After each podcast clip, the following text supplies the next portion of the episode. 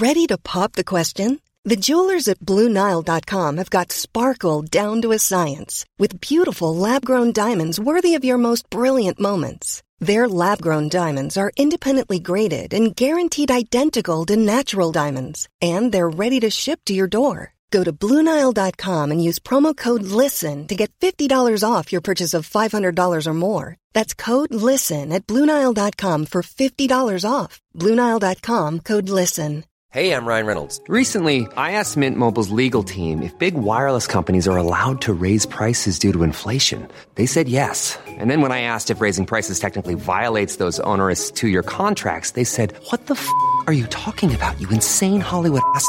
So to recap, we're cutting the price of Mint Unlimited from $30 a month to just $15 a month. Give it a try at mintmobile.com slash switch. $45 upfront for three months plus taxes and fees. Promo rate for new customers for limited time. Unlimited more than 40 gigabytes per month. Slows. Full terms at mintmobile.com.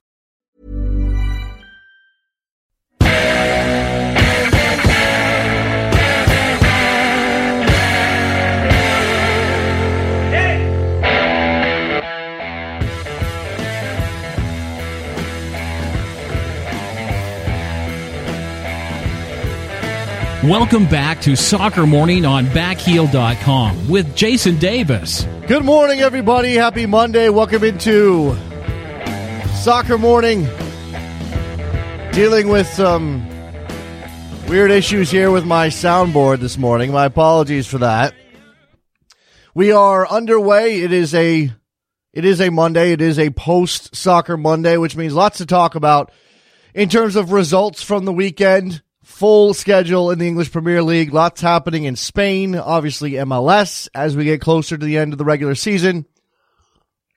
We've got Charlie Boehm coming up in a couple of minutes to go over the MLS results and talk a little NWSL as well. The semifinals in the NWSL season happening yesterday. We'll get to uh, to those results here in a minute.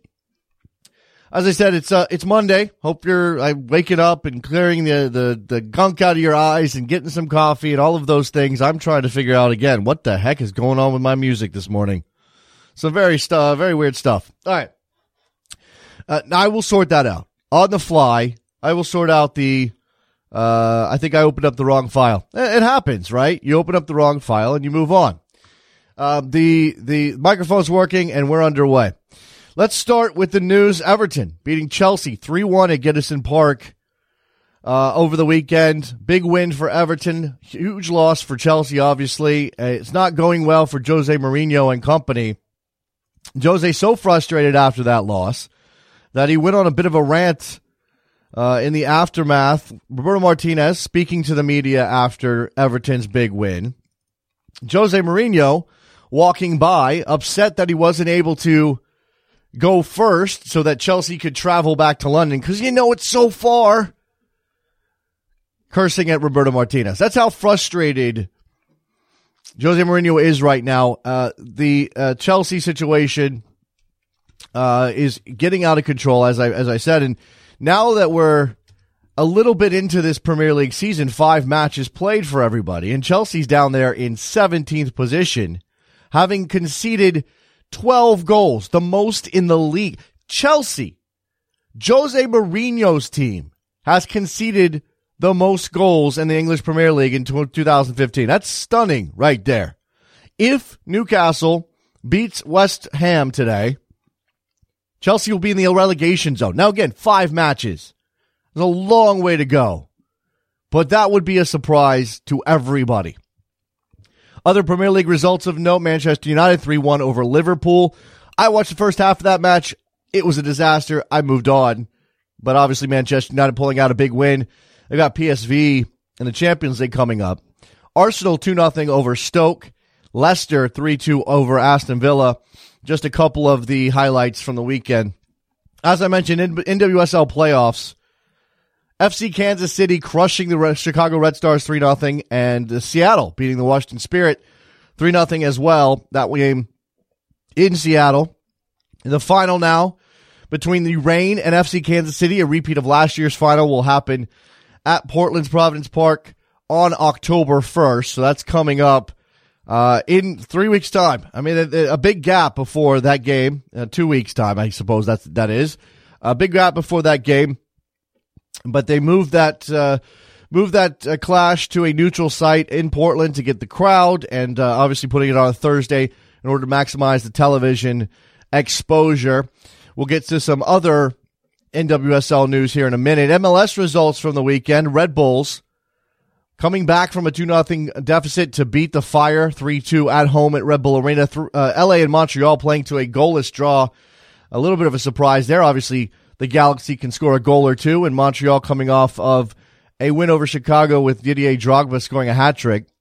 So no goals in that one. A road point that Montreal will happily take. New England stays hot. Fifth win in a row. 3 1 over Toronto on the road. Toronto looked like the better team for most of that match, but New England capitalized on mistakes from TFC and win going away. Orlando City Speaking of winning going away, 3-1 winners over Orla- uh, sorry, uh, over Sporting Kansas City. No Kaká, no Darwin Cerén. Brek Shea came back and made an appearance in that match after a long injury stretch. And Orlando City with a big victory. It's going bad for Sporting. That was tough for them. They had played in Portland midweek, then they fly across the country to face Orlando City on the weekend. Uh, but Sporting Kansas City needs to quickly uh, correct their course if they're going to be a threat in the playoffs. The crew beat Philadelphia 2 1. Kei Kamara scoring goals 19 and 20 of the year. He's the Golden Boot leader right now on 20 goals. And I looked up this stat fourth year in a row that the Golden Boot winner will have scored at least 20 goals. That's a first in MLS history. Never had a streak that long. Longest before was a three year run with 20 goal scores. La Liga, Barcelona beating Atletico Madrid. Messi scoring the winner coming off the bench. Remember, he had uh, the uh, a joyous event, the sec- the birth of his second child, uh, very recently. So he did not start, but he did come on and make a difference. Ronaldo, five goals in Real Madrid's six nothing thumping of Espanyol. He also became Real Madrid's all time leading goal scorer with that performance. There's the NASL or NWSL news, excuse me, I was talking about. Caitlin Murray at the Guardian has reported that Orlando City is set to launch an NWSL franchise in 2016. The league owners will meet ahead of the championship game on October 1st to finalize those plans. Uh, lots of talk about MLS, MLS, teams getting involved in NWSL. This is the latest uh, movement on that front. And Sepp Blatter could face an investigation in his role over the sale of television rights at a much uh, reduced price to Mr. Jack Warner.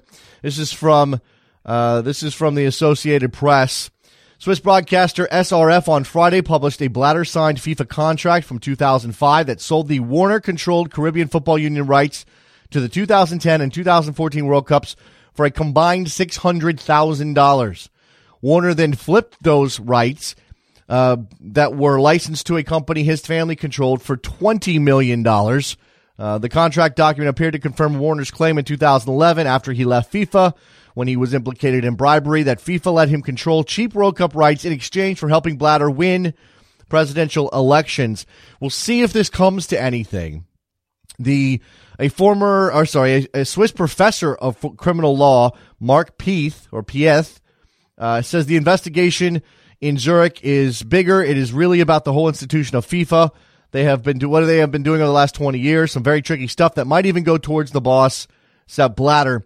Speaking of this investigation, Loretta Lynch is in Zurich today as part of a conference of uh, criminal prosecutors. Uh, she will have a press conference. I'm not sure when that's set to go off. I've seen some tweets about the security at that press conference, so I imagine that's going to be coming very soon. We'll try to keep a track, uh, try to keep an eye on that as we go along here on on the show. All right, coming up, I got my music sorted.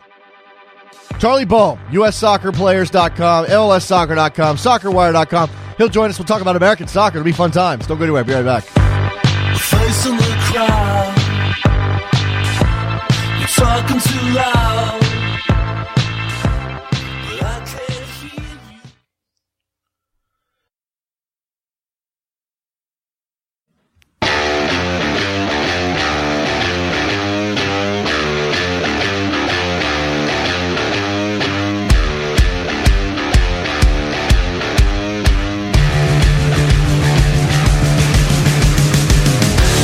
Welcome back to Soccer Morning on World Soccer Talk with Jason Davis. All right, we are back. Trying to get myself together here. I do believe Charles Boehm from MLSsoccer.com and SoccerWire.com and many other places is together. He's always together. Charlie, how are you?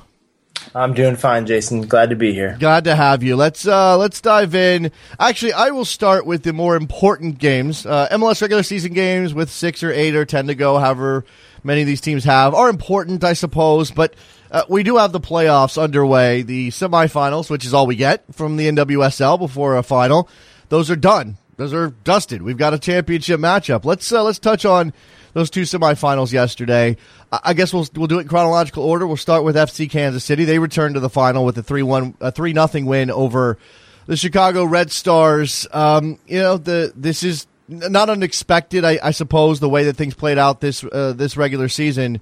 Uh, but what is it about FC Kansas City uh, that has them back in a final? Yeah, well, they've got you know they and and and the other semifinal winner Seattle are great examples of um, you know, building a club culture, uh, hiring good people and letting them work. Uh, you know, great acquisitions, talent as as well as a coherent framework, tactical and sort of ideological uh, in which to to fit it. Um, you know, Vlatko, the coach out there in Kansas City, has a um, a very uh, pleasing style. He gets the right players for it, and then he lets them work. Uh, and it was a great example of that both last year and, and then this year. You know, they didn't have the home field advantage that you would normally want in this uh, playoff format, but they made light of it, going to, to uh, Chicago, jumping all over the Red Stars very early, and then uh, and then riding it out. You know, obviously, the uh, a lot of attention on the on the um, U.S. Women's National Team players in these squads as we get down to a final here. Uh, Becky Sauer, excuse me, voice too. Becky Sauerbrunn, one of the heroes for FC Kansas City as well. Yeah, I mean, there's look, we we've been raving about Sauerbrunn. Uh, well, some of us since long before the World Cup, but certainly she was uh, the class defender of the Women's World Cup and uh, had proven that for some time as well in NWSL play, and and continued, uh, uh, you know, helping pitch a clean sheet just when it was needed. Um, that team, and of course, they've also got a, an emotional factor uh, driving them on as well with Lauren Holiday. Um, already had her jersey retired for FCKC. She's she already knows she's riding off into the sunset after this postseason, and certainly that just gives a good team just another reason to to be focused and and effective. Yeah, you know that's. Uh, I, I, guess that's some of the undercurrent here in this t- particular NWSL season is is the retirement of a couple of different players, and Lauren Holiday being one of them. Some of the attention being on not just her her choice to retire uh, to start a family, but to but also the the reasons that this is necessary for some of these women. At the same time, you have somebody like Heather O'Reilly, who's uh, you know obviously an immense U.S. Women's National Team figure and still going strong here with FC Kansas City. Yeah, and, and I think um, sorry, I've got a, a no, absolutely. Me, so pardon hey, the background noise. Speaking of family, go ahead, Charles. She's uh, she's gonna do all the bad things she's not supposed to when she knows I'm distracted. So uh, um, no, the uh, the you know O'Reilly's a great example of a player that we haven't seen much of in in uh, women's national team play lately, but she can still do a job. She brings very very useful characteristics out wide in midfield. And again, when you we have so much veteran experience uh, you have so you have a, a, a you know a, a, very clear way of, of playing. You know, FC KC wants to get the ball down. They want to possess. They want to stretch the field, uh, make the opposition chase. Um, and uh, and yeah, and, you know, on the Lauren Holiday front, I strongly recommend everyone reads a, a, great feature that Howard Megdal wrote. I think it was for Vice Sports at the end of last week about her situation. If you're looking for insight not only to her as a person, but the sort of the difficult landscape that these players are navigating in terms of um, their life as players, national team versus club team duty, um, the financials that, and the and the travel and the lifestyle sacrifices that all that all go into it. So that, that's good stuff. And and I think FCKC versus Seattle is going to be you know you love to see a title holder get to defend it in the big game, and you also love to see two really well designed teams go at it two teams that I think many people would say were the are the best, not only in MLS, uh, NWSL this year, but for the last year or two. Yep, obviously uh, harsher on the Red Stars. I imagine uh, you know a little bit not going out like this. Um, from what I from what I've seen, maybe played better than the scoreline indicated. And certainly, we know some of the stars over there, including Christen Press. Yeah, Christen Press is a, a, great player, obviously, but maybe doesn't have quite as much exposure to these sort of moments just because of her age, and um, didn't quite have her finishing boots on yesterday. Didn't wasn't as sharp around goal as I think her team would need to be. Need to have so many things go right for you in that situation, and it just didn't break for for Red Stars. The other side, you mentioned the Seattle Reign winners three 0 over the Washington Spirit. Um, this was Kim Little. This was Megan Rapinoe. This was a. It, it, it took a while. Um, it was an entertaining match. The the Reign dominating play, the Spirit trying to catch them on the counter, I suppose. But ultimately, Seattle's quality shone through. Yeah, I mean Seattle just they make it so hard on their uh, uh, on their home field. They press well. They can control the tempo. They have a lot of attacking weapons, and they usually win the midfield. And they they did on this occasion.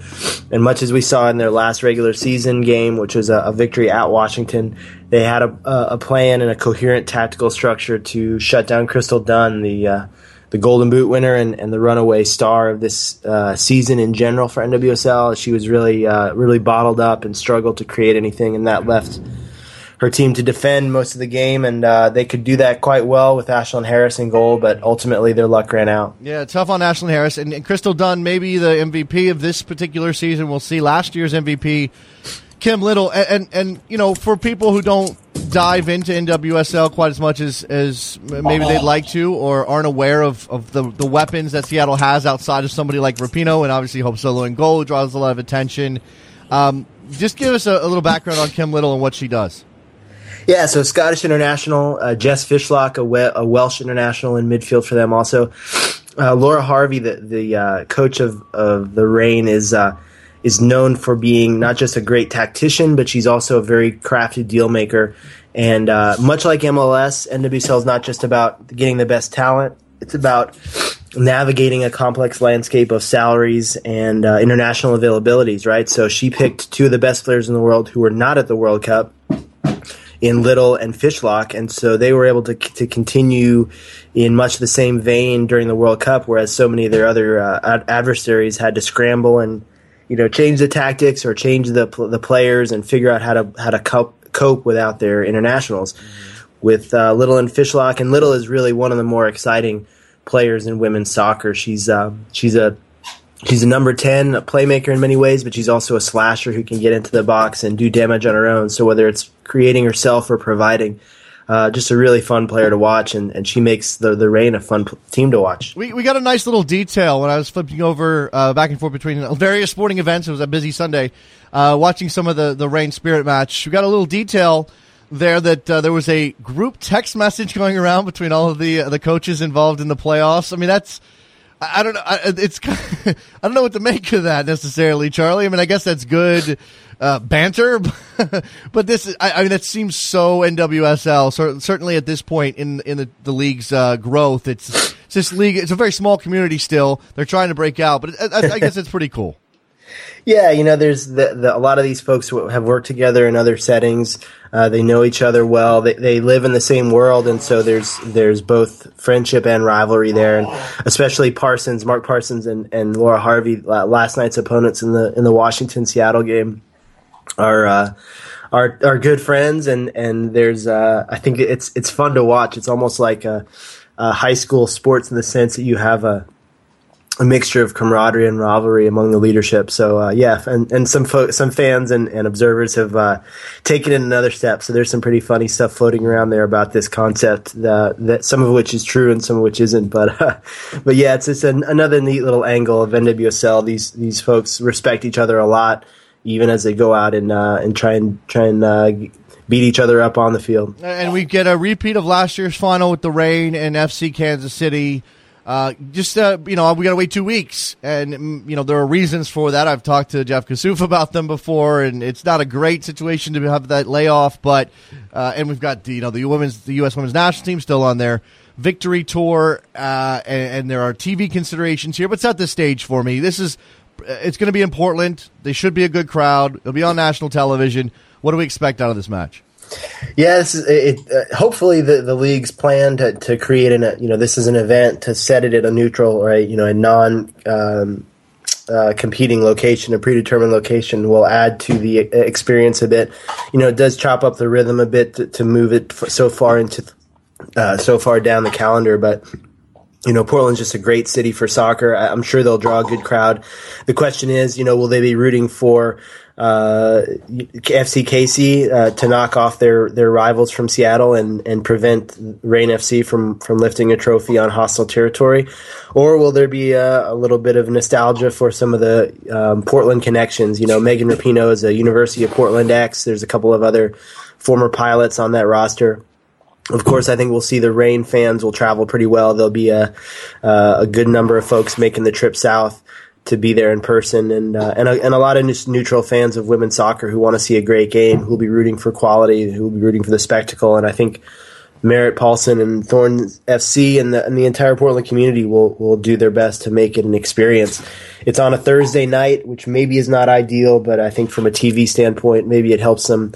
Uh, you know snuggle into a niche that gives them uh, less competition. Uh, you know, some some uh, full attention can be paid at least around the American soccer world to this one uh, Thursday night. I believe that's October second. So it's a date to circle on your calendar. I think it's October first. October first, yeah. excuse me. And I know this because my birthday is October third, and that's a Saturday. so there you go, Charlie.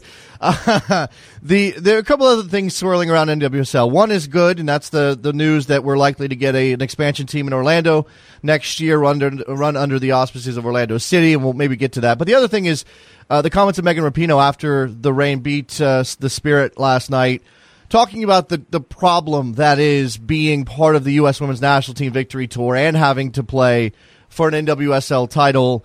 Um, you know, this is just one of those things that that women's soccer has to deal with right now, or is there a legitimate beef to be had? I mean, what what do you make of Rapinoe's comments?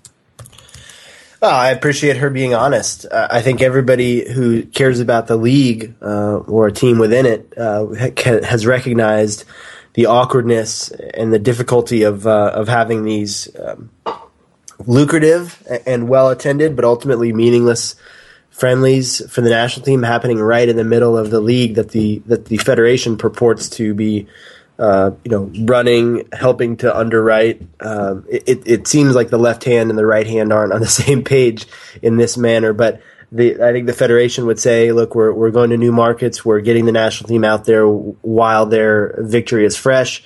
Uh, there's tons of money. This helps pay the players. Um, but of course, we're paying the players who are already flush by women's soccer standards, the, the women's national teamers who make more money than any other women's soccer players on the planet. And of course, they deserve it. Uh, they've won a world championship. They deserve to celebrate that. Uh, but you know, Rapinoe finally came out and said, "Hey, uh, you know, I'd, I'd, rather be focusing on my club uh, exploits here. I'd rather focus on winning a trophy than than going to yet another friendly." So certainly, it's awkward. I, I think a lot of us wonder if there's a better way to do this to get the league and the and the federation talking to each other, but it is what it is, and they're all left to deal with it as best they can. Okay, let's turn now to uh, to some MLS uh, results from the weekend, Charlie. This is, as I mentioned, coming down to the home stretch here for most of these teams. The playoff jockeying is is is fully underway. I suppose we could see some changes here in the, in the makeup of the, the, playoff fields for both conferences. I think a lot of people have settled on these six being the, the Eastern six uh, New York, D.C., Columbus, New England, Toronto, and Montreal. It's a matter of what order they finish in. And then out west, I suppose you could make the argument that obviously the Quakes are still in it, only two points back of Portland and, and Sporting. And then Houston, okay, uh, RSL with a win over Houston maybe puts themselves back in it. Even Colorado's only six points back. And uh, it's it's I, I, don't know. I mean, are we going to see some real drama here, or do you imagine that there's going to be a separation based on the results that we've seen? Yeah, when you look at the points per game stat, which I think is is more useful with a couple teams still with games in hand here, it can be a little deceiving. Um, and of course, you know, games in hand with Montreal, we've been talking for some time about how that that team's got a, games to play that they can you know take advantage of. But if you're not playing well, then you're just going to lose those games in hand, or you're going to drop the points that they offer. But at the moment, um, PPG tells the story to me. You know, there's a there's a significant um, gap between the folks that are in, in real contact with the red line and, and those who are not in terms of PPG. I mean, um, Houston and Salt Lake are are uh, are on paper in the mix, but I, I have a feeling that some of the same flaws that have put them where they are now are going to continue to rear their heads. I don't know that either of those teams have convinced anyone that they're ready to, to go on a run. Salt Lake actually maybe be the, the closest thing to that. Um, I watched their game on in Houston and they were pretty impressive in terms of showing some of the combination play, the possession mastery, the the control of a, a match's tempo that we're accustomed to their old ways. And now maybe you know it's possible that it's going to click into place for them down the stretch here, but they still have a, a real mountain to climb. Uh, the earthquakes, uh, you know, drop points this weekend, but I, I do think they're going to stick around, and they're in the seventh spot now. But um, if Portland or KC continue to slip, uh, they're right there to take advantage. So I think you want to keep an eye on the earthquakes um, in the East. You know, so so maybe we'll get six from seven in the West, and in the East, yeah. I, I, just don't see anybody uh, really hauling themselves above that line. They're, the four teams in the who are out of the race right now, who are below the line, are just flawed in various ways, and we may see week to week that they'll show signs they can do it, but can they do it cohesively down the stretch? Uh, I'm not so sure. Yeah, well, look, okay, so we're, we, we, DC United had a chance to lock up the first playoff berth of this season in Colorado. They ultimately didn't get that done, uh, only get a point out of that match with the late goal from Steve Birnbaum, but they're still going to be there. New York's going to be there. They've got three games in hand on DC United and are level now on points, so you've got them as the odds on favorite, not only to finish first, maybe, but also win the supporter shield if you look at the way things are fleshing out. They win 3 2 on Friday night over Chicago, but they go down 2 nothing. Um, do you you credit the Red Bulls for their fight, for finding a way? For I mean, ultimately it was a penalty that, that got them over the hump there, or are you worried about the Red Bulls' ability to really go toe to toe with some of the high, higher scoring teams in this league? I don't. You know, th- there are ways to beat the Red Bulls, um, and I think the uh, the Fire have been a tough matchup for them, both traditionally and this season. Um, and they they beat them in Chicago a couple weeks back. But in terms of the uh, the Red Bulls, I, I, I, do. I think they're a they're a Shield contender. Um, I have a feeling they're going to come tops in the East. You have to have a really good plan in place to, to outwit that press, and you have to have a, a level of technical ability and an understanding from your players to understand what's needed to beat that. You know, maybe you could argue there's a, a couple of different other ways to beat them. You know, I, I, think I think a truly great teams can can overcome that press with just speed of play, combination one twos, playing around and through it. Uh, you could also try to bypass the midfield. You know, so so the Red Bulls may see that a little bit, but uh, I watched in person as DC United tried to do that on occasion at Red Bull Arena a few weeks back, and were just utterly stymied in that effort because you got Miazga in, in the center of defense there, who's been just dominant in the air. He's been very, very good for his age. Uh, I think there's a lot of ways they can uh, they can play chess. you know, we see the physicality and the the the relentlessness of that press, but I think they've got enough intelligence in the technical area and in their collective IQ on the field that uh, that they're going to be able to to adjust in the in the flow play. So I think that's a real contender. Um, not only in the East, but but it, for the league, I, I think they'll give it give anyone a game in a one-off MLS Cup situation as well, should they get that far. Absolutely, and uh, you can imagine them leveraging that home field advantage. Now, again, you know they obviously um, a club traditionally struggles to to make it uh, to make it deep into the playoffs. They have one MLS Cup appearance, I think, losing to the Crew uh, six seven years ago at this point. Uh, so they're looking to get back to that level. Uh, meanwhile, uh, let's go out west because the Galaxy have been on a roll. They they hit a, a speed bump in San, in San Jose, which is a rivalry match. Maybe you throw the form out the window a little bit, but they lose one nothing. And they've been dominant at home. They throw up a goose egg against Montreal. Now they get a point out of that match because they held down the impact. Um, but what is it? You know, what was it about uh, about that match that prevented LA from being as sharp as you would normally expect them to be at home? Well, you know, what I took away from that was we talk about Didier Drogba and other players of his level, these sort of flashy expansion or uh, uh, designated player guys, but um, Drogba showed what a well-rounded player he really is. Um, he did a lot of grunt work. Um, you know, chase lost causes, tried to hold the ball up, um, press defenders where he could. You know, kept. I mean, the the the sort of uh, structure of that team and the, the discipline with which uh, the impact kept a clean sheet, which you simply just don't see very often at LA. I mean, that team has been scoring goals for fun for months now. Um, they are capable of romping on anyone, and I, I did not think that the impact had a chance to go in there and take anything from that match. You know, but it starts from the front with a guy who's just as comfortable, uh, you know, doing the tough stuff as he is the being the uh, the attacking weapon, the hat trick hero. You know, so uh, again, a real um, impressive statement of what a, a, designated player really can be in this league now. Mm-hmm. Uh, let's uh, let's talk about uh, let's talk about Sporting Kansas City. Uh, they looked to be a threat in the West. They now dropped down to fifth place. They're tied with Portland uh, on 41 points. Uh, I guess their tiebreaker right now is the fact they played one fewer game than the Portland Timbers. They're in. They, they had a really rough week. I mean, to, to have to go to Portland um, and then fly across the country and play Orlando City. They've they've also dealt, been dealing with some injuries. Roger Espinoza's out. They've had uh, a, a, lot of problems. They've obviously been uh, suffering from a poor run of form. They lose three one is it really is it time to panic for sporting? I mean, we're seeing a swoon again. This is maybe something that requires peter, peter vermes to really ad, adjust on the fly and i'm not sure he's capable of doing that based on what they've built their foundation on. Yeah, well, they, there certainly seem to be folks pressing the panic button in Kansas City.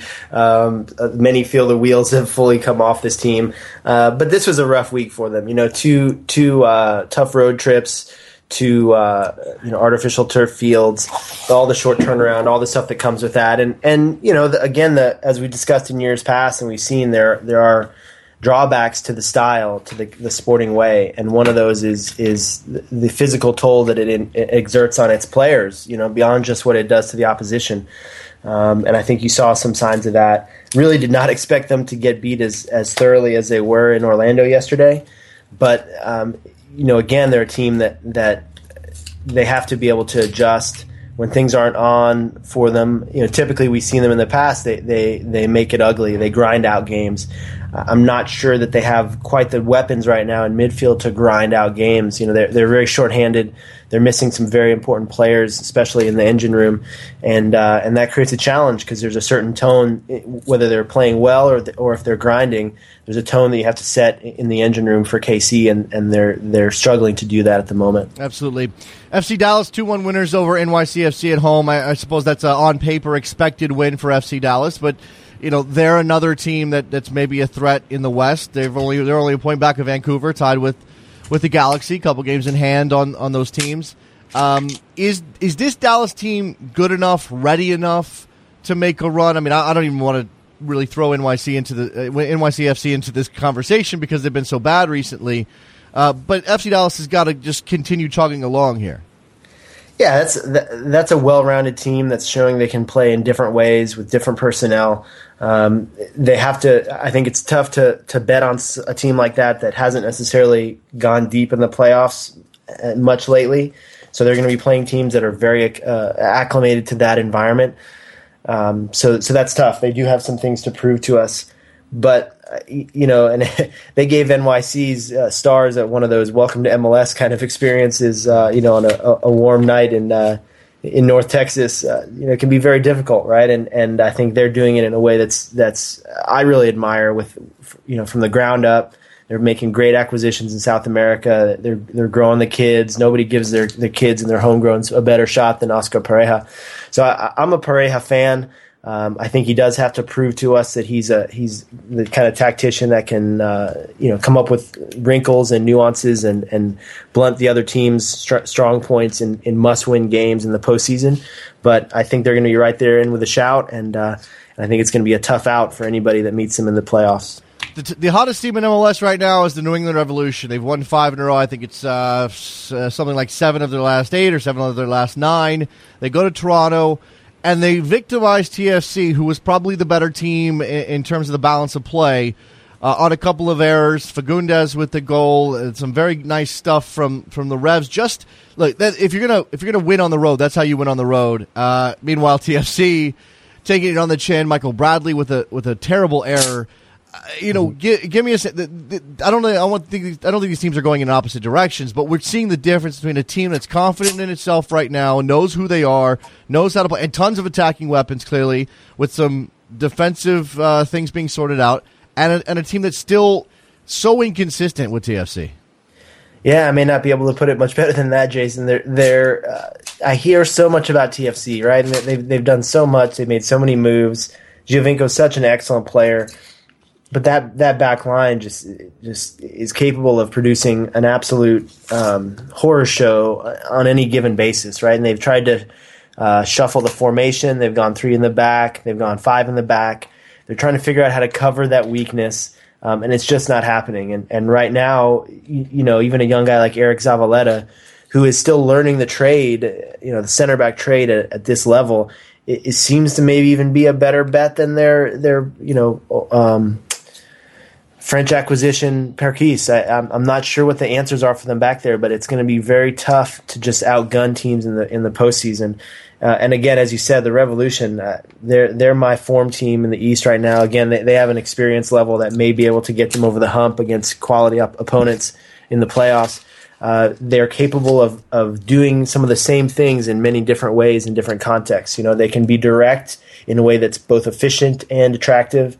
Uh, they are capable of, of holding the ball and controlling the tempo of matches. I, I just I think they've got a lot going on. And, and Lee Nguyen, after a really rough year overall, has, has hit his stride he's showing that kind of dominance that we saw last year. And and uh, again, I think the Revs know who they are and what they're about, and, and what's required from them over the next couple of months. Yeah, I'm, I'm just I, I continue to be sort of amazed by the depth that the the Revs have, particularly in, in, the attacking end of things. I mean, they start they start Hall at right back yesterday. It means Kevin Alston's on the bench. London Woodberry's been a, a figure for them this year, maybe inconsistent and uh, somebody they can't rely on completely, but he's still there and he's still an option. Yeah, Kobayashi you can bring on late in games uh, in the midfield. Kelyn Rowe obviously made a difference in that match yesterday. Juan Agudelo is at forward and he's starting on the bench. I know we got reports he's coming back from a knee injury nobody knew he actually had, um, or or getting healthier from a, a, a, knee tweak that nobody knew he had. So it's just amazing what Orlando, or sorry, what New England has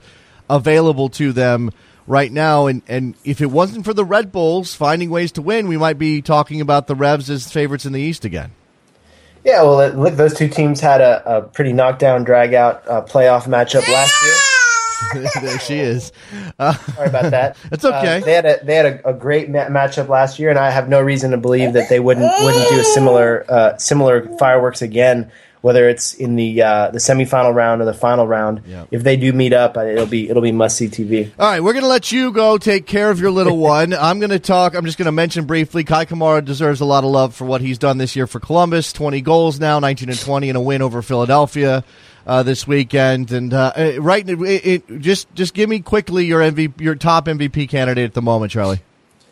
Oh, that's tough. It's not supposed to, to hinge on team results, is it? But uh, Giovinco and TFC and, and Kamara and, and the crew are uh, showing us the, the, the challenge inherent to voters in that. I mean, they they are they're both so influential to their teams, and their teams are so inconsistent. So you know whether you want to say that that's signs of uh, of true value or or just a you know lack of the supporting cast that other worthy candidates for MVP have got. Um, I think uh, I think it's going to be Kamara and, and Giovinco down yeah. the stretch. Uh, even even bearing in mind some really impressive stuff by the likes of Robbie Keane, um, I, I, think it's going to be Giovinco or Kamara, and and in a lot of ways, you know, you get into individual voter preferences and peccadillos. And um, uh, if I had to guess today, I'd say Giovinco's star power and sort of the highlight reel nature of what he's done in Toronto is, is probably going to be the, the going to win out. But yeah. there's still plenty of, of, ball left to be played. Absolutely, it's such a weird. Uh, formula. How good is the team? How much do they need that guy? Sometimes a worse supporting cast actually helps an MVP candidacy. We'll see how it all plays out. Charlie Boehm, Go follow him on Twitter at C B O E H M and read his stuff all over the place. Charlie, appreciate the time. Thanks, guys. Sorry right. for all the background chaos. Oh, it's fine, absolutely fine. family is life, and soccer is life, and whatever. Soccer Morning on a Monday. We'll be right back. We'll take your phone calls. Don't go anywhere.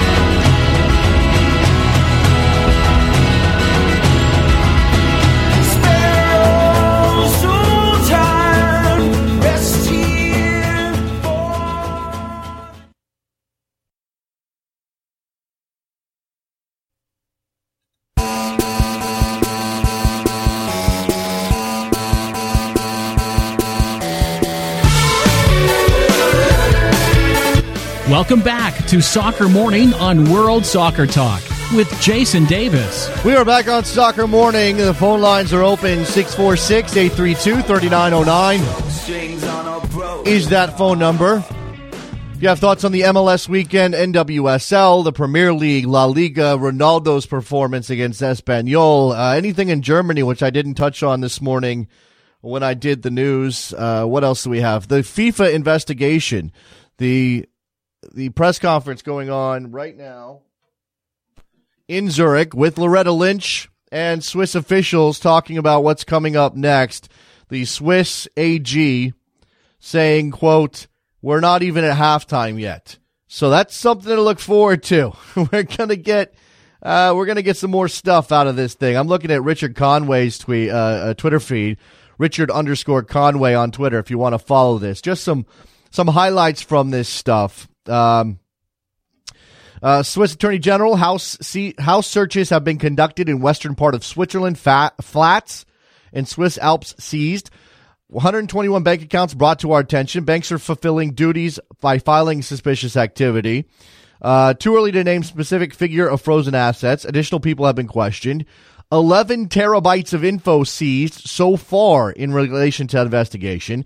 Uh, investigation is not even near the halftime break. Helpful if all parties would cooperate more substantially. uh, let's see. Loretta Lynch says FIFA investigation has expanded since May, considering additional charges against, quote, individuals and entities. Uh, let's see. She did not comment directly on whether Sepp Blatter was a target. Uh, she said, quote, two corrupt football people, quote, you are on the wrong side of progress and you do a disservice to the integrity of this wonderful sport. Uh, let's see. Uh, won't comment if Sepp Blatter is a target of the U.S. investigation. There are a couple other people doing some stuff on Twitter. Uh, Loretta Lynch uses the phrase next round of arrests more than once, making it clear that FIFA in- investigation is far from over. Our friend uh, Simon Evans is also on Twitter with some comments. Looks pretty clear that it's going to be further fallout for CONCACAF and CONMEBOL in terms of the arrangements between them and Traffic Sports uh, which was obviously pulled into this investigation with Aaron Davidson indicted uh, and uh, several other figures involved in that company having been taken down. Investigation still looking at quote business arrangements from first indictment, so more to come on CONCACAF, CONMEBOL traffic, etc.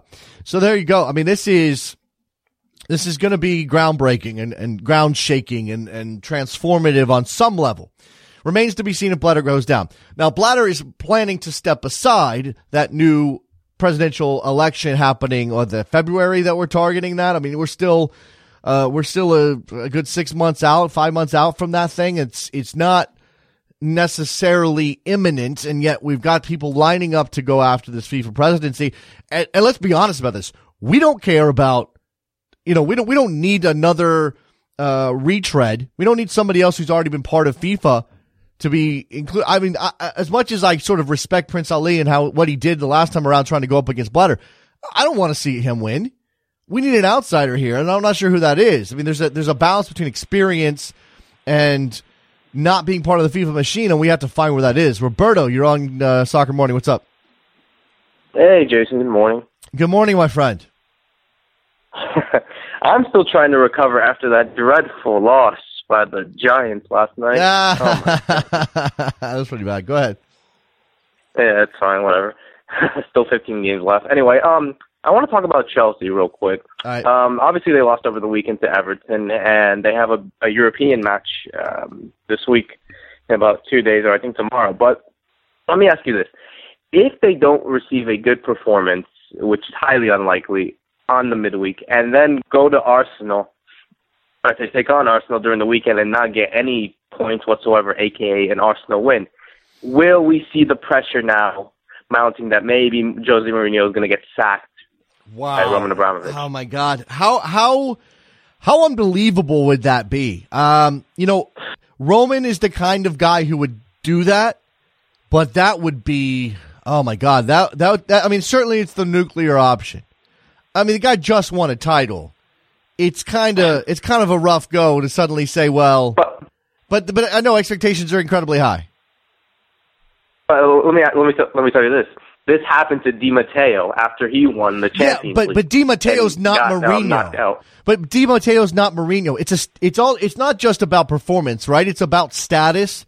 And there's not another outside of maybe maybe Pep Guardiola. There's not another manager on the on the planet who commands the respect that Jose Mourinho commands, right? I mean, were we agreed on that? Simeone, Luis Enrique. No, no, no, no. I mean, Simeone's had great success at, at Atleti, obviously, and, and Enrique's doing good things with Barcelona. But those are those guys don't have the the track. I mean, this is a. a Ancelotti, Ancelotti. I don't know. I, I don't think I put them in this category. I mean, no, I don't. I just. I don't mean.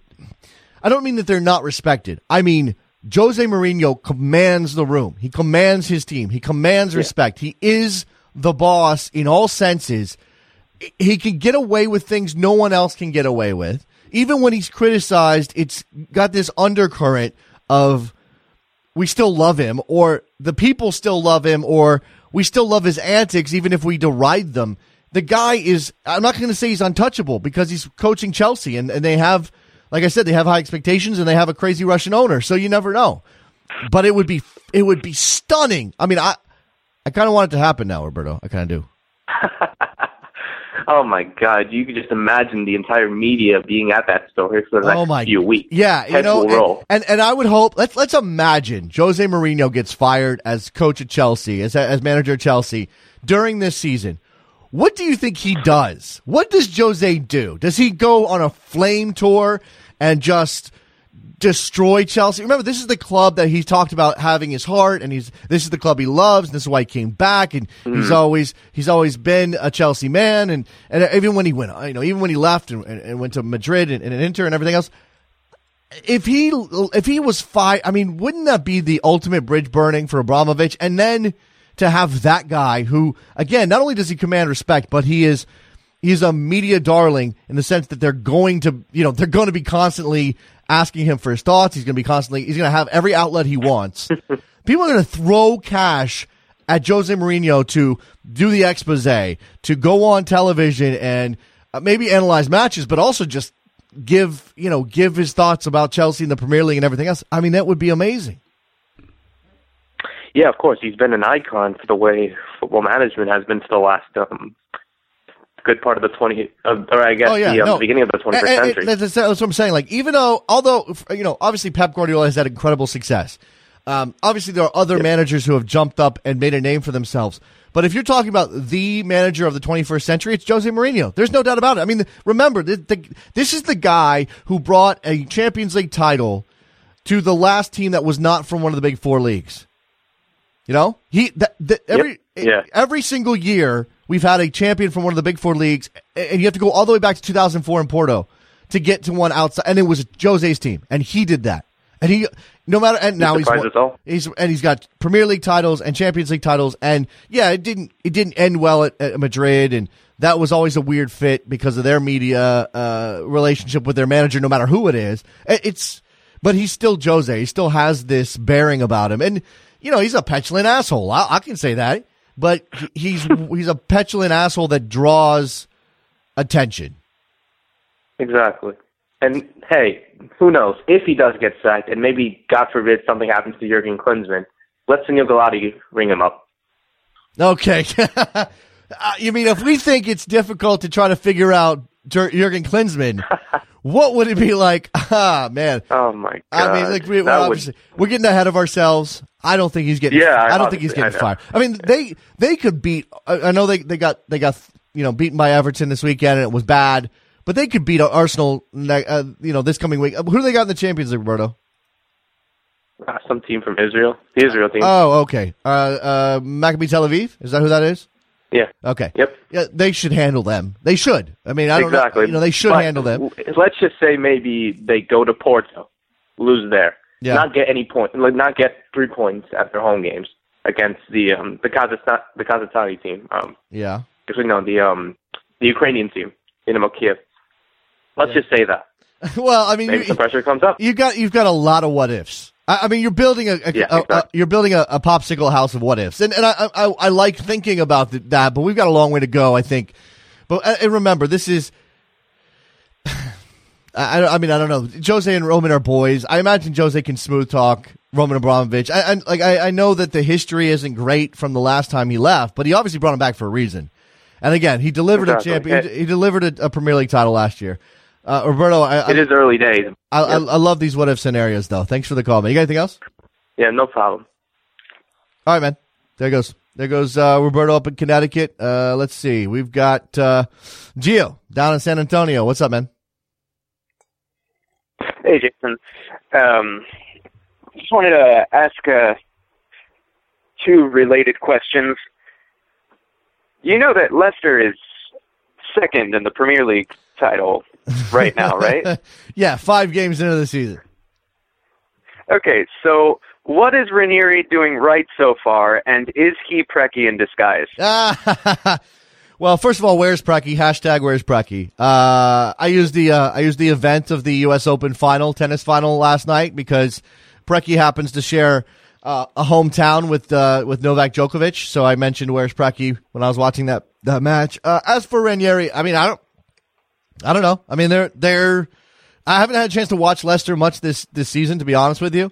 I've been focused on the quote the quote unquote big teams, but you know they obviously they as you said they're doing something right. And and yesterday or uh, sorry was it yesterday? Yeah, yesterday they did it at the Yeah. expense of Brad Guzan, who apparently didn't look very good. Uh, I think that's a very slight overstatement. I think I think Brad Guzan uh, looked fine for a large portion of the match, and I don't I don't know what happened to Leicester in the second half that they uh, suddenly decided that they wanted to play soccer, but. Um, you know, for a large portion of that match, I I, felt that. that Brad Guzan was perfectly on form. Okay. Okay. Fair enough. All right. Well, I mean, I, I think we're all, you know, if you if you don't have a team in the Premier League, or if you're a fan of, um, I don't know, another mid-table type of team, somebody who's going to finish, you know, below ten, uh, but above the relegation zone, or something like that, then you're sort of you're rooting for for Leicester, aren't you? Um, I don't know that I am Okay. because I haven't seen enough of their games. Yeah. Um, and like you said, it's only five weeks into the season. It does feel a little fluky so far, um, especially when you uh, manage a somehow. You know, do you call a, a come from behind three-two win uh, a luck, or is that good management? Yeah, it's hard to tell. Well, and certainly it's Aston, They're, they're it's not Aston exactly Villa too. Southampton last year. Right. It's it's Aston Villa. I mean, you take that with a grain of salt. I don't have uh, I don't have their full their full list of results in, in front of me, Gio. I was trying to look that up. Uh, let me just see if I can find that real quick. Because I mean, obviously, you have to take this in the context of the rest of their schedule. You don't say, well, they beat you know they beat they come back and they beat Aston Villa three two. They're in second. They're in second right now. Um, everything's great because you have to consider who they've played so far. Uh, let's see. Exactly. That's all preseason. Thanks a lot. Right, here we go. Uh, they beat Sunderland. They lost to no. They beat West Ham on the road uh, in London. They drew with Tottenham. That's Capital One Cup. They drew with Bournemouth, and they beat Villa. I mean, that's you know, I haven't lost yet.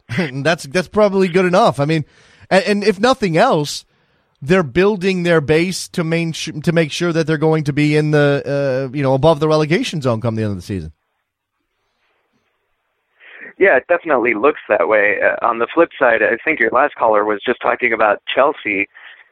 Um, I, I think I, I think I heard that um, if the result goes a certain way later today, Chelsea's going to be in the relegation zone week five. Yeah, if if Newcastle beats West Ham today, because West Ham's in tenth, Newcastle is in eighteenth, they would jump over Chelsea on five points to Chelsea's four, and Chelsea would be pulled down into eighteenth with Stoke only Stoke and Sunderland worse in the league so far. That's pretty impressive for uh, uh, they're- they're they're giving San Antonio uh, a run for their money on former champions. Yeah, the the not going well for the Scorpions down there. I I mean, consider that we're only you know ten percent, twelve percent into the season right now. I mean, just thirteen, whatever. I'm rounding up. Thirteen percent of the season. It's it's it's nothing for the full campaign, and there's a lot of time left. And but but you know, it's not that Chelsea's not playing well, and it's not that Chelsea doesn't you know isn't at the top of the standings right now or the top of the. T- it's that they are playing so poorly that they've given up the most goals in the league, and they're down there in 17th right now. I mean that that's that's the stunning part because even a team, even a, a to- uh, even a top team who struggles. I mean, it's all relative, right?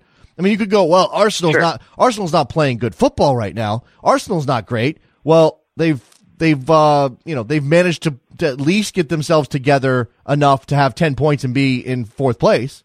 I mean, at least they've done that, right? Oh, sure. You know, it's it's one of those things that's weird about soccer. I was just explaining to a friend of mine who is a relatively new soccer fan um, that probably my favorite forward on the U.S. national team is Aron Johannsson, and she asked me why. And I gave her a nice little list of reasons. I like the way that he plays up top. I like the way I like the runs that he makes. Um, I think he's very dynamic in the attack. And then she says, "Well, why isn't he playing more often?" And I said, "Because he hasn't scored enough goals." Yeah. And in the end, you know, a striker is judged on the goals that he scores, and a team is judged on how many points they get, Right. not how well they play. No, absolutely, and and I, I am very much that kind of uh, kind of fan where. I, you know, I obviously in a perfect world, I want my teams to play great soccer, and I want it to be fun and exciting and aggressive, and I want them to go for it. But if they don't have the personnel to do it, or the situation isn't right for that, fine, play some play some uglier soccer and win the game. I don't care, win the game. Exactly. Yep. All right, Gio, got anything else? Uh, no, man. Thanks All right. for taking my call. Good stuff. Happy Monday. There goes Gio down in San Antonio. Let's turn now to Dan in New York. What's up, Dan? Hey, how's it going, man? Hey, it's Stan. Stan. All right, Stan. What's going on? Stan, Dan, Fran, Jan. Tomato, tomato. I'm with you, man. Hey, um, just talking about some other guys that aren't performing well, like Jason Kreis of New York City FC. You talk about a train wreck that's turning out to be, man. Yeah, you know what, Stan? I, I did- hold on real quick because I didn't see any of FC of the FC Dallas uh, NYCFC game. I didn't get the chance to watch that game. You know, I read the recaps. I saw that all three DPS got subbed off. Is that was that like a fatigue thing? I mean, damn, it's hot in Texas. We got to get these old guys off, or were they playing badly? Man, uh, to me, I'm being honest with you. I think I think Kreis is setting up the DP European guys to take the fall. Uh, he's a smart guy. When you look at the comments he made a couple weeks ago about, hey, this team needs like some leadership and all of that, they need to look in the mirror or whatever. You you know, I really think he's kind of like setting it up. So it's like, hey, it's not me, man. You know, like these guys, they they got they make all this money. You know, um, my teams usually perform good. I really think he's he's kind of like setting up the European guys to to to take the fall for this one. And I'll be honest with you, when you look at this team, um, through whether it's a super draft or those trades that he's made, getting Velasquez and getting um like his guys there, you know, his picks just really haven't panned out. Outside of like Shelton, which again was, you know, a guy that came through college, like those guys that have his fingerprints on them, like they're just not kind of mustard. Like Jacobson, like Wingert, these guys aren't good enough, and it, it it's clear. And from him to kind of like you know really amp up the rhetoric recently with it being, hey, you know, um, we need guys need to look at themselves and all of that. I, you know, er, nobody's stupid here, man. We're New Yorkers, you know. Like we read between the lines better than anybody. So it's you know, uh, I just I, I really think like the the administration, kind of like the fans, the supporters group, really need to hold them a lot more accountable because this isn't Real fair. Salt Lake, you know. Fair. It's fair. Like, Like, you- look, Stan, it's fair. It's fair to hold Jason Kreis accountable for some of what's happened here. As I've I've said many times, I don't think he's a fit for that team. I don't think he's a fit for that group. I don't think he's a fit for that organization. I don't think he's a fit for New York. We'll see what happens at the I'm end of the you. year. But but uh, you know, obviously the players need to take some of the blame, and you know, I just think that it's it, it's almost as if it's not really anybody's fault that it's a bad fit. I mean, it's it's you can put it on City Football Group and say, "Hey, why are you forcing in players like Pirlo and, and Lampard, and to a lesser extent Villa, who's been pretty good most of the year?" Uh, you could also put it on Kreis for say, you know for his inability to sort of make his team work, knowing that he was going to have these guys in it. I mean, he had to know they were going to spend cash. He had to know what the plan was. I- I hope that plan was communicated. I hear you with that, right? But at the- look at Petke, right? Yeah, look okay. at Petke like last season with the Red Bulls. Yeah. This is Petke. For for everything that they say about Christ, he's a tactical whatever whiz. They always downplay Petke like, oh, he he's just a guy that he's a motivation guy. He found a way to get Cahill to work. He found a way to make Thierry work, whether that's moving him out wide at times or mm-hmm. mo- moving him in the middle behind the striker, or like just letting him really do what he needed to do. He found a way to make them work. he even eventually found a way to make Cahill some guy that comes off of the bench Yeah. and like making the team work for it. It- You, you know, so again, for for us, for the New York fan base, to not really like this guy's his he should be out of here. Like, let, I'm going to be honest with you. He has Okay, well, three world class players. Whoa, whoa. And, and, and and this is the thing. Even if he doesn't play the world class players, right? What's the secondary argument against him? He doesn't play the players that seem to have an impact on the game. Okay, okay. You know what I'm All right, talking about? I- I We're talking about Poku. All right, no, Stan, I I understand that. Uh, you know, no poku, no poku, no party. I get it. Um, Trevor's jumping in here, and Trevor's a, a New York guy, and I know he's been out there. It's uh, it's also an expansion team trying to build a team in season. Pretty rare, rare for signings to stroll in midseason and really kill it. And he's got a point about that. And look, you know, I, I understand. So why was he in Europe for the year and a half before, Oh, or whatever? okay, What was okay. he, what was Well- he doing in Manchester? Okay, right. but- but- but- this is an but- expansion team, right? let's but, but okay at the same time though i mean i look i know expectations are high and that's just because you're playing in new york i mean it, you could you they could roll out a team that that only pays the salary cap and nothing more and there would still be still be expectations because it's new york Th- those expectations only rise when you spend money like they're spending in an mls context but i i do think that we are we maybe get over excited a bit about the problems. I mean, I say they're a disaster, but only because they seem to project that image. But if we're ta- taking them in the whole picture and saying, okay, what is an MLS expansion team supposed to do? They're kind of supposed to do this. They're kind of supposed to not be good enough, to, uh, Stan. They're, they're kind of supposed to not compete on the same level as everybody else. I, I respect that rhetoric. I respect that rhetoric. But this isn't some. This isn't some Frank Klopas guy. That, that's number one. This is Jason Kreis. Right, Right. right, right, right. So, so number one, you're going in this with with arguably one of the most sought after. Like everybody, like this. This is the pretty girl in the room, brother. You know. so you got him.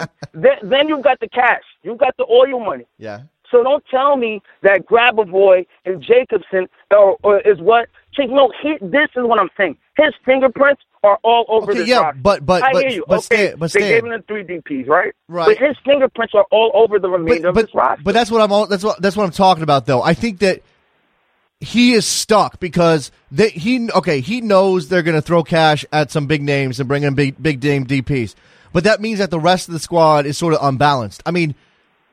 Jason, and this is why I mean he's not a good fit. Jason Kreis is not Bruce Arena, and I'm and, and that's a criticism, but at the same time, nobody is. You know, he doesn't. Right. He doesn't have that ability to say, okay, look, I'm gonna I'm gonna have this guy who's on eight million, and this guy who's on six, and this guy's on five, and it's not gonna throw my team off, and I'm still gonna be able to go find legit, and we're still gonna. And there's no academy here for them to lead on either. So you know, there's no Gyasi Zardes to come to the rescue. I know Poku's kind of in that mold but you know there are some deficiencies in Poku's game that maybe I, I don't know maybe Kreis can't get over. I I think that ultimately this is going to end in divorce, but I don't think I want to say that it's Jason Kreis needs to be fired or deserves to to be gone because again, you have created a situation where there are so many uh, differing like pressures and, and people are pulling in opposite directions, and I just don't think that it makes for you know for a team that's going to come out of the gates and, and wow anybody. Stan, I mean, and they've had moments, they've had good moments. I'm going to be honest with you. I think Petke,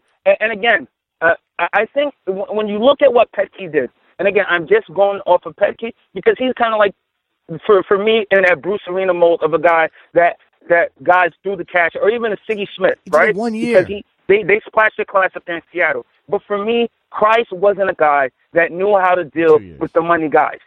Okay, You know? Yeah. So for so for me, and again, what I'm saying is he has the three money guys, right? But tell me what other players outside of maybe a shelf, right? That that that his fingerprints aren't on, and those guys aren't performing, Yeah. and he's still moving forward with them rather than having mix and maybe Yeah. the next next to Pirlo, Yeah, and or I've- maybe putting Poku next to Pirlo. I've you heard- know, I've heard some he's things, putting Stan. his guys there. I want to let go, man, because I'm going to get somebody else in. But I've, I, I hear you, and but I've also heard some things that have indicated that there is a uh, a, a disconnect even within that organization between Jason Kreis's guys and look, Chris Wingert, Ned Grabavoy, uh, Sebastian Velasquez. Those are all XL RSL players. It's 100 percent Jason Kreis's guys. No, no doubt about that. There are probably other players in that mix that are Jason Kreis's guys. He throws in Aaron Jacobson uh, or Andrew Jacobson, but there's also guys that apparently are more Claudio Reyna guys. And when you have Claudio Reyna guys and Jason Kreis guys and DPs and you're throwing them all into a, a, a big mix and you're saying, hey, coach, figure it out. No single plan, not your ide- uh, identity and how you want to play. But just here, here's a bunch of, here's a bunch of players. I think that that's that's never going to work. I don't think it means Jason Kreis is a bad coach. I think it means he's not a coach for NYCFC. And how great would it be? Not great, whatever. It depends on your opinion. How funny would it be to see the the NY to see NYCFC leave, move on from Jason Kreis, maybe because he wants to move on too, and and hire Mike Petke. Aaron in Jersey, you're on the air. Hey, how you doing? I don't know if you want to keep following up on on on on, on the NYFC, but I really think um, there has to be realistic expectations uh, of what it is to, to have a new club in MLS, which I think Beckham is really now looking at, given how much uh, uh, infrastructure NYFC actually brought to the table and still struggles. Mm-hmm. I, I just think, you know, if you look at it, they don't really have a functioning development academy. Um, it's really almost this kind of thrown together club. And when you're playing this kind of weird continental football, I mean, you know, MLS is this very funky thing where you're playing across a, a, a massive continent uh, across seasons, literal seasons and it's a it's it's an endurance race. A friend of mine years ago called it the it's kind of like the Tour de France of football. Yeah, yeah. You know, and and, Yeah. and and it's like this wearing you out. I mean, the the guy that's the best sprinter in the Tour de France doesn't doesn't win the Tour de France. The guy in the best in the mountains usually doesn't win. You know, it's the person that can just survive and has the best team behind them. So I just think you know uh, the the expectation cycle and it's New York City and everyone that goes to New York instantly gets on you know New York Giants Jets Mets Yankees you know Rangers Islanders Knicks blah blah blah and and that's a hard nut to crack Yeah. and I just think they're going to have to be I think Man City's going to have to put significant resources and I don't mean just talent I mean people Yeah. into this to make this work Yeah. I mean I, I don't mean a few dollars I mean hundreds of millions of dollars Well, I, I don't know where they I Um, don't know where and- they go, Aaron. I mean that that's the question here. Okay, so you've hired the one of the best young managers in MLS, and and I don't again I don't think this this this struggle with NYCFC means Jason Kreis isn't a good coach. Maybe he's got something to learn with player management. Maybe that's an issue. Maybe at RSL where everybody was working on a budget and it was team is the star. Maybe he can work that out. When you've got Pirlo, when you've got Villa, when you've got Lampard, um, even when you have somebody like Mix Diskerud, those I'm not just talking about egos. I'm just talking about the status thing. I mean, I I, I think that Jason Kreis is maybe struggling a bit to stamp this team as his with those overarching figures, and he's not going to shine brighter than Pirlo. That's impossible. How does that work? That's what I'm saying. So But go ahead. But if you look at it, I mean, I really believe it, and this is a fundamental challenge to the MLS model, is that when you start bringing in designated players who arguably, if they got their coaching badges, could be UEFA Pro A, co- Pro le- uh, level A coaches, and probably Eredivisie second, you know, uh, uh, a division head coaches, which means they'd be probably ahead of MLS coaches within a year or two. You have got to start really considering either bringing in number twos who are real European badged, respected pro A level coaches, or bringing in number ones and surrounding them, you know, European number one coaches, managers, bring and surrounding them with MLS guys. But this idea that you can go with this kind of, uh, and I don't mean to simplify it, but this purebred U.S. soccer NSCAA kind of, you know, trained coach and bring them in with guys that have won Champions Leagues three, four times. I mean, look at Drogba in Montreal. You're telling me he is not basically rewriting the system of play up there for everybody and teaching them how to actually play attack football the way he wants to play, where he runs channels as the as the as a far post striker. Of course he is. The problem is, is that just completely rips apart any of the leadership in the place. Mm-hmm. You know, it's it's almost like if Sandy Koufax could still pitch and he goes to a major league team, you know, like the pitching coach, what's he going to say in the meeting? What's the manager even going to say? I mean, it's just it's so restructure the balance in these organizations, and I really think it forces on them if they're going to get all these rock star designated players to start bringing in a European coaching talent Well, that they respect. Okay, uh, maybe it's that. I mean, I, I don't know that I'm convinced 100 percent that a European coach is always better than an American coach. I'm not sure you're saying that, but you're, you're absolutely right in terms of you have to match, sort of match up the personalities, the ones that are going to dominate your team with the guy in charge. I mean, I'm, you know, you're talking and I'm running through my head about like, you know, the Bulls with Jordan and uh, maybe the, you know, any team LeBron is on. These these guys are going Kobe. Uh, you know, certainly all basketball here, but but there are other examples. these guys needed coaches who were either going to be sort of behind the scenes subservient and but able to work with them and not rock the boat and not cause a problem or you need somebody who can rise above that level. I mean, it was Jordan's team, but you know, Phil Jackson was still in charge. I mean, you still got the sense that when it came down to it, that was Phil Jackson's team if if necessary. I don't know that we've got that sense with anybody in MLS outside of Bruce Arena. I'll bring him up again. I don't think there's anybody else. That you know who. I would I would I would bring in? I'd bring in Bob Bradley. It sounds crazy, but I think Bob Bradley would be a spectacular. Well, and, and you know what? Bra- I think most people Go ahead. don't think he got a great shake anyways. Sure, sure. And what he did in Egypt, what he's doing in, in, in Scandinavia is insane. I mean, he's taking a budget of like a USL team and making them the second best team in the in the in the league. And so, I think a guy like that could really, you know, he, he can he can just bring together kind of these guys and say, look, guys, let's park the egos. You know, Yeah. I've coached in the World Cup multiple times. I I've done this. You know, I've done that. Let's let, let's let's get that out of the way. You might be now right. let's get the system You of play and get going. Yeah, you know what? Bob Bradley would not give a flying bleep if Pirlo thought it was his team, or if if uh, if Lampard was being, you know, precocious or or or or pretentious or whatever Or Lampard's Lampard. Yeah, that's yeah, or or just Lampard. Yeah. So Bob Bradley wouldn't care. He'd go about his business. He'd try to get the job done. He put he would play the players to win the game. Jason Kreis probably And- feels and- that pressure a little too much. Probably feels that pre- that well, you know, and, and it's hard to do it because when you have, you know, let's be real here. You know, Man City is not the most. It, it's a little opaque as an ownership organization. So, who are you really taking orders from? You know, and I don't mean this in some, you know, you know, uh, guys with cigars in a dark room way. I mean this in just a practical way. You're showing up Monday, and you know, you're you're not in this normal kind of college younger player setting where you're looking them in the eye and they know who's boss and not. You know, David Villa's coming in on his own car and another guy's taking a jet. Another, you know, it, it's just you're. It's almost like they're just coming together for for training sessions and for games. And and when you have this many rock stars, this has been the history in almost every sport. It's really hard in sports to bring together superstar teams Yep, yep, sure because that they they almost come with their almost preordained entourage sub team, and you're and you're melding all these pieces together. Mm-hmm. Well, they're- and and it, it just it doesn't work really. I, I, let's go, Aaron. I appreciate it very much. Uh, it's good, Yep, good absolutely. discussion. Thanks for Um, the show. Great thank- job. Oh, and by the way, if you can talk next time about the Boca River Plate, I think that'd be a great one to to go into also. Yeah, uh, well, I mean, uh, yeah, I, was, I would love to. I didn't get a chance to watch that last night. I would love to go into that. Who won that match, Trevor? Do you know who won Boca River? Uh, anyway, um, the uh, uh, there there was something there at the end. Uh, you know, it's almost as if when you have these guys, and again, not everybody in NYFC, NYCFC is is a is a, a prima donna. Not everybody is.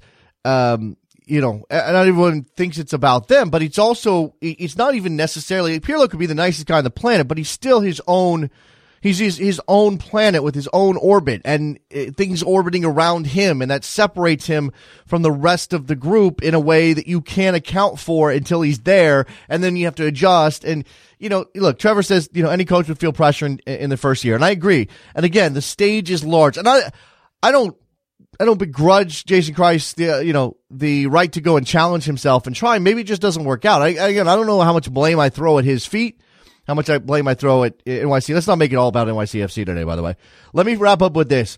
Uh, last night on Twitter, Hunter Jumper, former Chicago Fire player, uh, draftee out of the University of Virginia, who's no longer uh, playing at the moment due to some health concerns uh, went off on the fire organization. We may look into this. I didn't get a chance to go over all of the. I didn't get a chance to read some tweets on the air today, but he took some shots at the fire organization. Now he undermined everything he said by being a jerk to a bunch of people who were questioning him on Twitter. He threw out some insults he probably shouldn't have, and now apparently everything is deleted off of Twitter. Of course, you know, it's the internet. Nothing's ever gone forever, so we'll probably dive into this. I know Fire fans wanted me to address it today. We never got to it. I apologize for that. Well, we will probably take a look at it in the near future. All right, that's it. We're done on a Monday. Make sure you go to iTunes, leave us a rating and a review. Backheel.com's got a lot of cool stuff, including a store We got some uh, YouTube videos and the like over at Soccer Mornings uh, YouTube page. And uh, thank you very much to our friend Charlie Boehm and his his beautiful daughter, his young daughter, who's very cute. Thank you for her appearance as well. I enjoyed that. We'll talk to you guys on Tuesday. Later.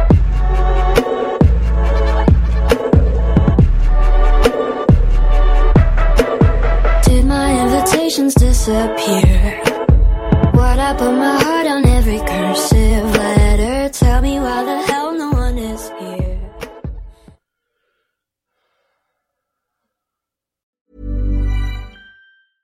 Imagine the softest sheets you've ever felt. Now imagine them getting even softer over time. That's what you'll feel with Boll and Branch's organic cotton sheets. In a recent customer survey, 96% replied that Bowl and Branch sheets get softer with every wash. Start getting your best night's sleep in these sheets that get softer and softer for years to come. Try their sheets with a 30-night guarantee. Plus, get 15% off your first order at bollandbranch.com. Code BUTTERY. Exclusions apply. See site for details.